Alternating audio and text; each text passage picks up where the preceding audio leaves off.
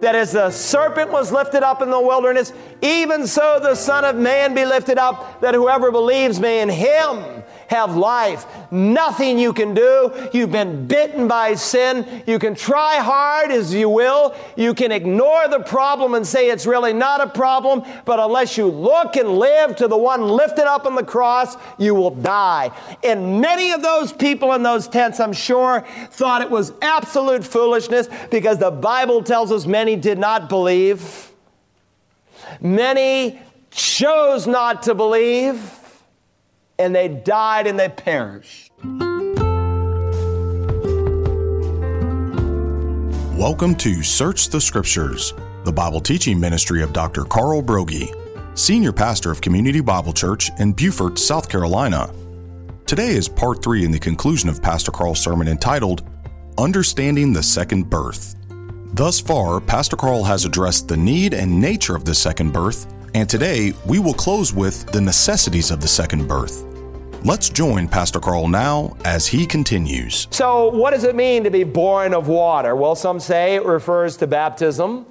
Some take a sacramental view of the phrase. Martin Luther argued that being born of the water was infant baptism and that God infused grace in the waters of baptism. Now, he said in that sense that it led a man to faith. Now, Luther was not a heretic, but he misunderstood. He was a Catholic for a long time and trying to work his way through a number of different issues. And so he put a different spin on it. Unlike the Catholic Church, it says baptism and the Baltimore Catechism washes away sin and instills salvation to the soul. Luther said that infant baptism gave prevenient grace, that is, pre salvation grace.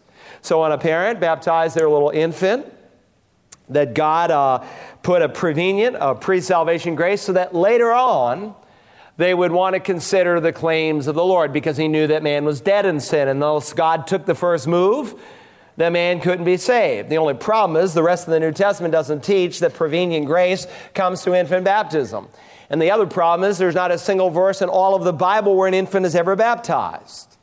Some say water here is a reference to the Holy Spirit.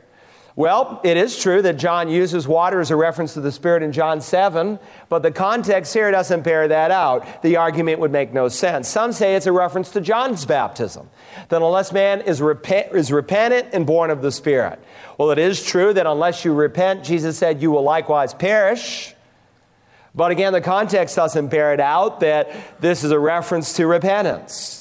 Some say it's a reference to the Word of God, since the Word of God is like a cleansing instrument. And it's likened to water in Titus chapter 2. It is, but not in this text of Scripture. The best thing you need to do is look carefully at the context. Let the Scripture speak for itself. There's been a lot of ingenious interpretations of what it means to be born of water and the Spirit. The church fathers, those closest to the apostles, were unanimous that water here was a reference to physical birth. And I think they're right because the context bears it out. When you were first born, physically born, your mother's water broke and you came into this world. But physical birth is not enough to make you right with God. You must be born spiritually. It's not enough to be religious. It's not enough to be born even a Jew. You must be born again. Now, follow the argument here. Let's look at the flow of thought. Verse 3 Truly, truly, I say to you, unless one is born twice, born from above, born again, he cannot see the kingdom of God. You got to be born twice, Nicodemus, if, if you're going to see and enter God's kingdom. Verse 4 How can a man be born when he's old? He can't enter a second time into his mother's womb and be born, can he? I don't understand this thought of being born twice.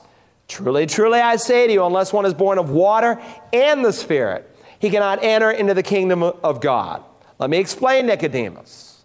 You were born physically, but I'm not talking about physical birth as your question seems to indicate. I'm talking about spiritual birth. Nicodemus, you must be both born both physically and spiritually. You must be born of both water and the spirit. That which is born of the flesh is flesh. That's your first birth. That's the physical birth. And that which is born of the spirit is spirit. That's your second birth from above when the Holy Spirit comes to inhabit you. Flesh gives birth to, to flesh. The spirit gives birth to spirit. Physical birth is one thing. Spiritual birth is another. Do not marvel that I say to you, you must be born two times. Now, Jimmy Carter didn't think this up. Some people, oh, we're born again. Where is this in the Bible back in the 70s? And it became popular. No, it was original with the Lord Jesus, the term, though its teaching goes all the way back, as we'll see in a moment, to the Old Testament. So understand being born again is not just a nice thing, it's a necessary thing. It's not something just for Baptists and Pentecostals, it's true for every person. Now, I'm not saying that all of us will be born again in the same way, that all of us will have some kind of Damascus Road experience like the Apostle Paul had. I'm not even saying that all of us can pinpoint precisely when that birth took place. Now, it is true, it takes place in a moment's time when you depart from the kingdom of darkness into the kingdom of light. But not everyone can remember precisely. And God does not give assurance in the New Testament on your ability to pinpoint a day. In fact, I despise all kinds of stereotypes, but I do say, without apology and with absolute dogmatism, that unless you've been born again, you're not going to heaven. It's absolutely necessary in order to see and enter the kingdom of God. Now, the second birth is a spiritual birth that brings about the emergence of a new person, that brings about a new life. If any man is in Christ, the Bible says he is a new creation. Oh, you have the same body, you have the same face, you have the same name, you have the same passport, you have the same fingerprints, you have even the same temperament, but you are a different person. Now, if you were an extrovert before you were born again, You'll be an extrovert after you were born again, though you may be easier to live with. if you were an introvert before you were born again, you'll be an introvert after you were born again, though you may be easier to live with yourself. You have the same personality, but you have a new life, a new heart, that as we'll see next time, it will change your attitudes, your actions, your behavior, your motives. There's a new awareness of the things of God. The Spirit bears witness, Paul says, with your spirit that you've become a child of God. Is that true of you today? Does the Spirit of God bear witness with you that there's been a change on the inside, or is it just the same old, same old? Now, I hope you're listening to what the Lord is saying because one birth is not enough. If you've been born once and you die having been born once, the Bible says you will die twice. First physically, then spiritually. And anyone's name who is not found written in the Lamb's book of life was cast into the lake of fire. This is the second death. And if you are not born again, there will come a time in your life when you will wish that you were never born at all. That's how serious this is. This chapter will close in verse 36. He who believes in the Son has eternal life. But he who does not obey the Son, because eternal life brings a change of kingdoms. You come under the reign of the king. He who does not obey the Son shall not see life, for the wrath of God abides on him. You say, I don't totally understand the second birth. Well, we need to remember that the second birth is not simply a spiritual birth, but I want you to also to note that the second birth is a mysterious birth. Jesus taught that here in verse 8. There's a certain mystery to it. The wind blows, he said, where it wishes, and you hear the sound of it, but do not know where it comes or where it is going. So is everyone who is born of the Spirit. Now, it's not by accident that the Greek word for wind and the Greek word for spirit are identical. And the Lord is making a comparison here to the ways of the Holy Spirit and the ways of wind. Both are invisible, neither can be controlled by man, or for that matter, neither fully understood. Now, we think we know with all of our modern instruments how wind totally operates. They told us two weeks ago that Jeannie was going to be eaten up by Hurricane Lisa, and we didn't have anything to worry about. And here it is upon the south in this morning. They said uh, that Ivan was gone and it would never come back. And then Ivan, too, showed its ugly head. Nicodemus, tell me where the wind comes from and where it goes. You hear it, you see it, you feel it, but you don't understand it. Don't try to figure it out all, Nicodemus. You can't fully explain the wind, no more than you can fully explain the working of the Holy Spirit. Listen, friend, Don't be surprised that with your little puny finite mind that you cannot fully explain the infinite God. So is everyone, Jesus said, who is born of the Spirit. Those who have been born again, those who have been born twice, are not fully understood by those who've been born just once. Einstein feared that he would die before he understood electricity. To this day, we know how it operates, but we cannot fully explain it. Yet we use it all the time. Likewise, I cannot explain all of the wonder and mystery of the second birth, but I can tell you how to get it and how wonderful it is. Nicodemus answered, verse 9, and said to him, How can these things be? Please tell me, Jesus, I don't know. Now he's moved from where he was. His first question was, How can a man be born twice? It concerned the possibility of a second birth. His second question deals with the process of this new birth. Jesus answered and said to him, Are you the teacher of Israel and do not understand these things? Now, the Greek text does not say a teacher, the article is present, the teacher, suggesting that Nicodemus is a teacher of teachers. Today, we might say, Are you the Reverend Professor Doctor and you don't know? Jesus implies that he could have known had he seen it in the Old Testament, because there it's promised.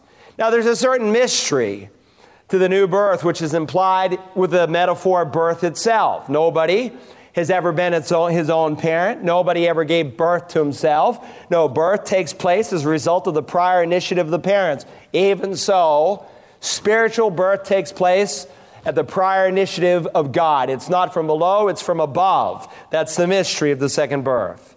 Third, I want you to notice that the spiritual birth is also a real birth. It may be a mystery, but nonetheless, it is real. Now, Nicodemus is silenced at this point, and so the dialogue becomes a monologue. Notice verse 11 Truly, truly, I say to you, that's the third time he uses that expression in the conversation. We speak that which we know and bear witness of that which we have seen, and you do not receive our witness. Now, notice, if you would, the plural verbs, actually four times in the original, shows itself at least three times here. We speak, we know, we bear witness, we have seen, and then he speaks of our witness. Who is Jesus identifying himself with? With all of the Old Testament prophets who spoke of the second birth. Just read Ezekiel, just read Jeremiah, and the promise of a new covenant that God made that this teacher of Israel should have been familiar with. We speak that which we know and bear witness of that which we have seen. And you, you is in the plural. This is where I love the Old King James because it distinguishes plural and singular. Unlike our English word you, it can only be seen in context, and you might not pick it up here. But you, it's in the plural, and the NIV paraphrases it to give us the sense you people, you Nicodemus, and the Jews at large don't receive the witness. See, that's the real problem. It's a problem of unbelief. Spoke to a man this week. I don't accept the Bible. You know why I didn't accept it? Because he was in unbelief. You know why I was in unbelief? Jesus will show us next time because he loved his sin, the woman he was living with outside of the bonds of marriage, more than he loved God. If I told you earthly things and you do not believe, how shall you believe if I tell you heavenly things? Jesus is referring to this conversation with Nicodemus. Look at this birth. In one sense, it's from above, but in the other sense, it's earthly. What do you mean it's earthly? Because it happens right here on planet Earth. It can be seen right here. And so, in essence, he's saying, Nicodemus, if you will not believe the simpler things, how can you believe the more advanced things? If you stumble over the elementary points of entry into the kingdom of God, then how will I be able to explain to you about things in the life to come in this coming kingdom? And indeed, he wants him to know that he speaks with absolute authority. Notice verse 13. And no one has ascended into heaven, but he who descended from heaven, even the Son of Man. Jesus is saying that I can speak with heaven, heavenly authority, with authority on heavenly things, because no one has ever gone up into heaven and come down and explained it all. I mean, have you ever been to heaven and come back to tell me what it's like? Hmm?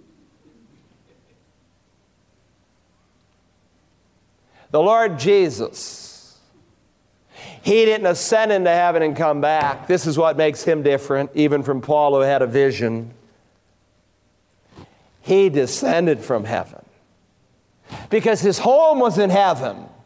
He came from heaven to earth. And so he speaks with absolute authority and conviction.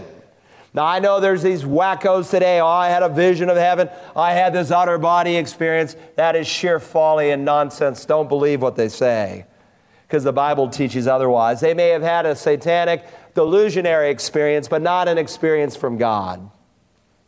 His whole point is he wants Nicodemus to know that this is real.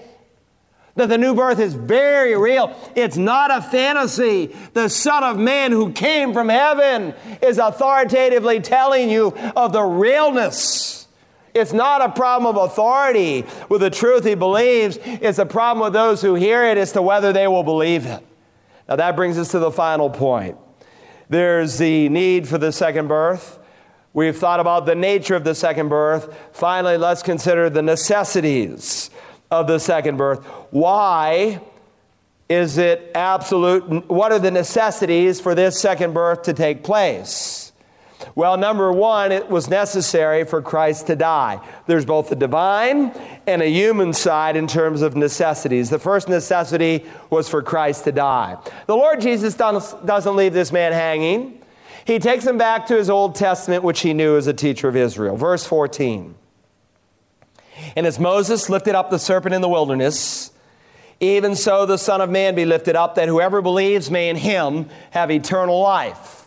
Now, the illustration comes from Numbers 21. Let me familiarize you with that. You might want to write in the margin Numbers 21, 4 through 9, because this man knew the scripture, and so he uses the scripture that would help him to understand. Verse 4 They set out from Mount Hor by the way of the Red Sea to go around the land of Edom. And the people became impatient because of the journey. And the people spoke against God and Moses. Why have you brought us up out of Egypt to die in the wilderness? For there is no food and no water, and we loathe this miserable food. And the Lord sent fiery serpents among the people, and they bit the people, so that many people of Israel died. So the people came to Moses and said, We've sinned because we've spoken against the Lord and you. Intercede with the Lord that he may remove the serpents from us. And Moses interceded for the people. Then the Lord said to Moses, Make a fiery serpent and set it on a standard, and it shall come about that everyone who is bitten, when he looks at it, he shall live.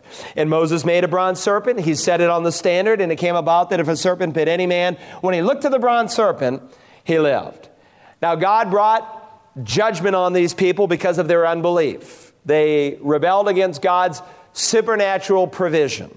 And so poisonous snakes came through the camp of some two million plus. People were sick and many had already died. And it's an illustration of the truth in the New Testament that the wages of sin is indeed death. They admit they are sinful. They cry out to God for mercy. They go to the one who intercedes on their behalf at this point, Moses. God said, Make a serpent in the likeness of the one that bit them. Fiery serpents, red serpents, reddish in color, and they bit with fire. Make one in the likeness that bit them. So he makes a reddish serpent out of bronze. And the text says he set it high on a pole. Why up on a pole? Because God wanted everyone to see. God is not willing for any to perish, but for all to come to repentance. And God said that whoever would look at my provision, they would instantly be healed. And there was only one way of salvation for every snake bitten Israelite. Now, I think it's worth noting here that the solution to the problem is not to kill the serpents. The solution to the problem is not to take some kind of medicine. The solution to the problem is not pretending the serpents are not there. The solution to the problem is not to pass some kind of anti serpent law or to try to struggle up and climb the pole. No, the solution was to look and live. And the Lord Jesus uses that as an illustration. And every snake bitten Israelite who looked instantly was healed. And as Moses lifted up the serpent in the wilderness, even so the Son of Man be lifted up. You see, you and I are sinners. We are all sinners and fall short of the glory of God. We have all been bitten, though, with a different serpent by the devil. He's called the God of this world. And the Bible teaches he has a right to your throat, soul. But someone else came and redeemed you. He shed his blood that justice might be satisfied. And he provided a solution that as the serpent was lifted up in the wilderness, even so the Son of Man be lifted up, that whoever believes may in him have life. Nothing you can do. You've been bitten by sin. You can try hard as you will. You can ignore the problem and say it's really not a problem, but unless you look and live to the one lifted up on the cross, you will die. And many of those people in those tents, I'm sure, thought it was absolute foolishness because the Bible tells us many did not believe. Many chose not to believe, and they died and they perished. And so it's not enough for Christ to have died. Oh, that was necessary. God cannot indiscriminately forgive sin. God must be just and the justifier of the one who has faith in Christ. And so it was also necessary for the sinner to believe. Every snake bitten Israelite had to look and live. Oh, the old hymn writer said, There is life for a look at the crucified one. There is life at this moment for thee. Then look, sinner, look unto Christ and be saved, unto Christ who was nailed to the tree. Now, to some people, the message I preach, the message of the cross, the Bible said would be foolishness. To other people, the Bible said it would be a stumbling block. But to those who believe, it is the power of God unto salvation, that whoever believes may in him have eternal life. It's not found in this church, in this pastor, in some religious act. It is found in the Lord Jesus Christ who took your place. Now, two questions as we close by way of application. Number one, where are you looking? Are you imagining that somehow you can save yourself? Are you looking to a priest, to a pastor, to a church, to a baptism, to a rabbi? or are you looking unto the Lord Jesus Christ? Where are you looking? I want to tell you, you're looking somewhere. You've either come and trusted Christ as your Lord and Savior and come into His kingdom, or you're still in the kingdom of darkness. There's no in between. You're either saved or you're lost. You can't be 50% saved. You can't be 75% saved. You're either headed straight for hell or headed straight for heaven. Nothing in my hand I bring. Simply to thy cross I cling. That's what Augustus Toplady said in 1776, and it is still true. Where are you looking? Secondly, I would ask, where are you pointing? Are you pointing men to Jesus Christ? If you have been saved, you have good news, and good news is for sharing. Oh, I don't have a cure for AIDS or MS or cancer or some other horrible disease. But I do have a cure for eternal death, and it is eternal life found through the Lord Jesus Christ. In just a moment, we're all going out these doors. And you'll either go out those doors saved or lost. Now, look up here, don't rattle your papers. Please listen. You'll either leave those doors saved or lost based on what you do with Christ. You say, I'm not going to do anything with them today. Well, that's your choice. No one can force your hand. But I would lovingly remind you that the Bible says today is the day of salvation. Don't harden your heart. If you understand that you're a sinner, that in the size in the eyes of an infinitely holy God that you are bankrupt, that you can do absolutely nothing, and that Christ did it for you, then you have everything that you need to know in order to become a Christian. And if you choose not to believe today, what you'll be basically saying, God, you said today is the day of salvation, but I'm not going to do what you say. And you harden your heart towards God instead of coming under his kingdom reign. So, what will you do? Now, our Father, we thank you this morning for this opportunity to open the Word of God together. Thank you that you've not left the new birth in a way that man's way of salvation is hid. You've made it clear how we can be born again, to look and to live. For God so loved the world that he gave his only begotten Son, that whoever believes in him should not perish, but have life everlasting. I wonder how many here this morning can say, Pastor, there's not a doubt in my mind. I know that I am saved. In fact, the Spirit bears witness with my human spirit that at a point in time in my life, I received Christ as my Savior. I know I'm born again. Furthermore, I have publicly confessed it by baptism, and I am a member of a New Testament church. If you can say that, would you raise your hand this morning? All right, the rest of you, put them down, please. Now, many of you could not raise your hand, maybe because you've never been born again. But you're not hateful towards the Lord, you're not antagonistic towards Him. He is wooing you to Himself, and He loves you and wants you to be saved. And you can be saved today. God couldn't say today is the day of salvation if it were earned. No, it is the gift of God. The Bible says if you could earn it, Christ died in vain. Now, He did for you what you can never do unless you spend an eternity doing it and paying for your own sin in hell. He wants to save you today. And God's Spirit who's at work today might not be at work this afternoon. And so I wonder if, in simple faith today, you would say, Lord Jesus, I am a sinner. I cannot save myself. Thank you for dying in my place and taking my punishment. As the risen Lord, I ask you to save me. Would you do that? Would you come under his reign today? Would you say, Lord Jesus, King Jesus, save me? Lord, I know you cannot lie. Your word says it's impossible for you to lie. So I thank you in faith that you saved me. Now help me to make it public before men, that I might grow in the grace and knowledge of Christ. Father, help us who know the Lord Jesus and love him to have our lips open to a lost world Thank you for those individuals or persons that were faithful to us, to care enough about our soul, to tell us of why Christ came. Help us to be as faithful with those all around us, soon to be everlastingly happy or everlastingly miserable. And we ask it for the honor of your Son's name. Amen.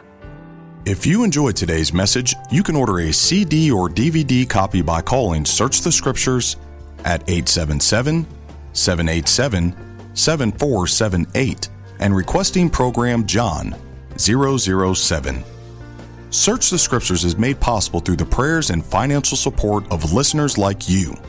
If you would like to help sustain this ministry, please click the Give button on our app or visit searchthescriptures.org.